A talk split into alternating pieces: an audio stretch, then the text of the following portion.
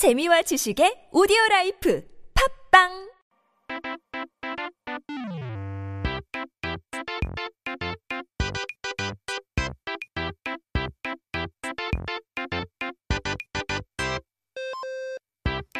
It's time to take a look at our word of the day as we're back with our Korean dictionary. 오늘의 첫 번째 단어는 뭘까요?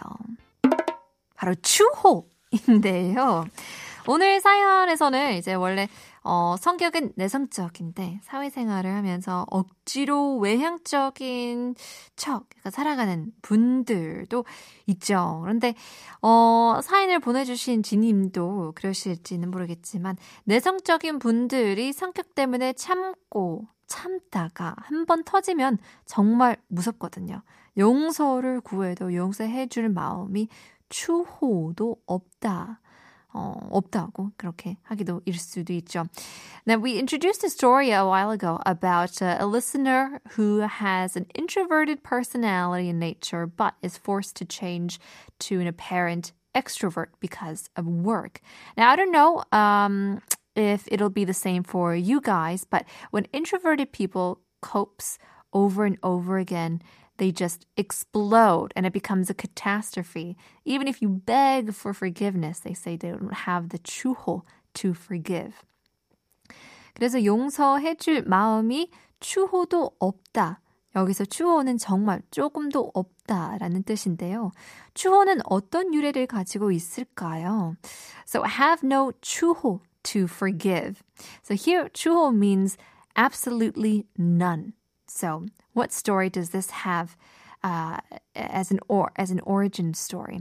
제가 아는 한국어는 추가 들어가면 보통 어, 가을이랑 관련이 있던데요.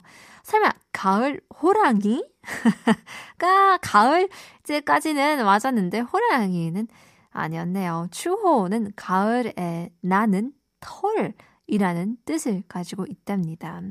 So in the Korean language, I know of, usually if it contains chu, then it has to do with the fall season.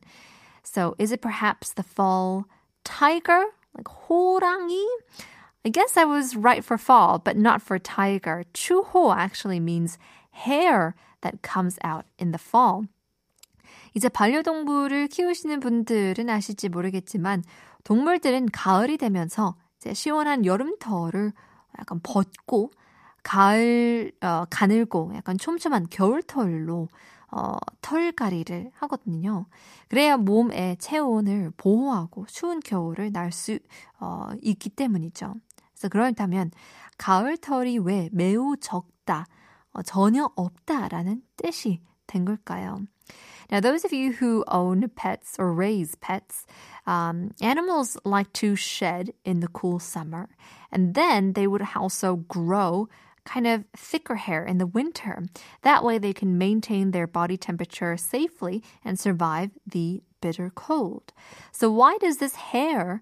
You know, fall hair become the meaning of bare minimum or nothing at all. 동물의 가을 털은 눈에 보이지 않을 정도로 엄청 가늘고 얇거든요. 추운 바람이 들어오지 못해야 하니까요. 그래서 이 털에 빗대어서 매우 적다 라는 뜻으로 쓰이기 시작했답니다. 그 쓰임이 변형되어 이제는 단호한 결심을 나타낼 때 쓰게 되었답니다.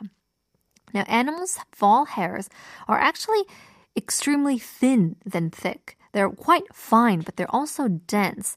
And this is the reason they are able to withstand the cold. And it can't be seen with bare eye, with your bare eyes, just one single strand of hair. So it's designed to not allow winter wind to penetrate. So compared with such hair, it was used as a meaning to describe the bare minimum.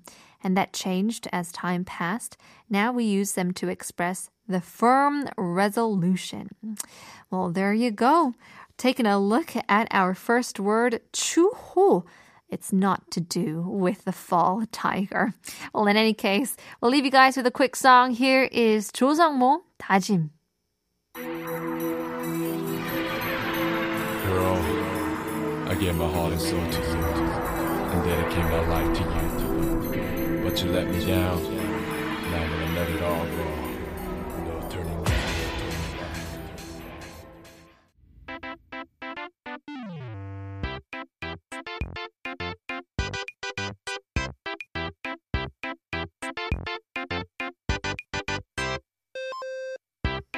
Time to take a look at our second word of the day. 오늘의 두 번째 단어는 농단인데요.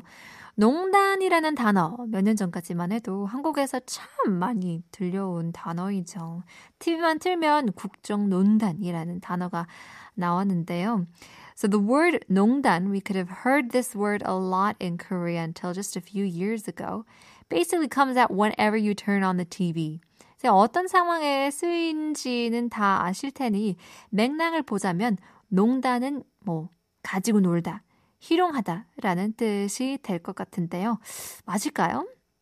I believe we all know in what situation we use the term. So looking straight at the context, 농단 is assumed to have the meaning of to control or to abuse. So is that right? 얼핏 보면 그럴 것 같지만 전혀 다른 뜻이랍니다. At first glance, you might think so, but apparently it means something completely different. 이제 농단은 동사가 아니라 명사인데요. 농단 is a noun, not a verb. 그래서 깎아 세운 듯한 높은 언덕이라는 뜻이라고 하는데요. 엥? 그죠? It means a sculpted like high hill. 대체 무슨 뜻일까요? What on earth does this mean? 자, 역시 단어는 있는 그대로보다는 그 안에 있는 이야기에 따라 뜻이 정해지는 경우가 많은데요. 이 단어에도 어, 마찬가지죠. 이제 옛날에 한 상인의 이야기로부터 전해지는 단어라고 합니다. Now, it seems lots of words require us to know the story behind the term rather than its literal meaning, and the same for same goes for this as well. So, we got to tell you a story about a merchant from long ago. 옛날 한 상인이 시장의 상황을 잘 알 수 있는 높은 언덕, 그러니까 농단에 올라가서 시장을 둘러보면서 어떤 물건이 잘 팔리고 어떤 물건이 적게 팔리는지를 파악하고 했대요. So once upon a time, there was a smart merchant, I would say, who stood up on a hill, a 농단, that he would look down to see the situation of the market.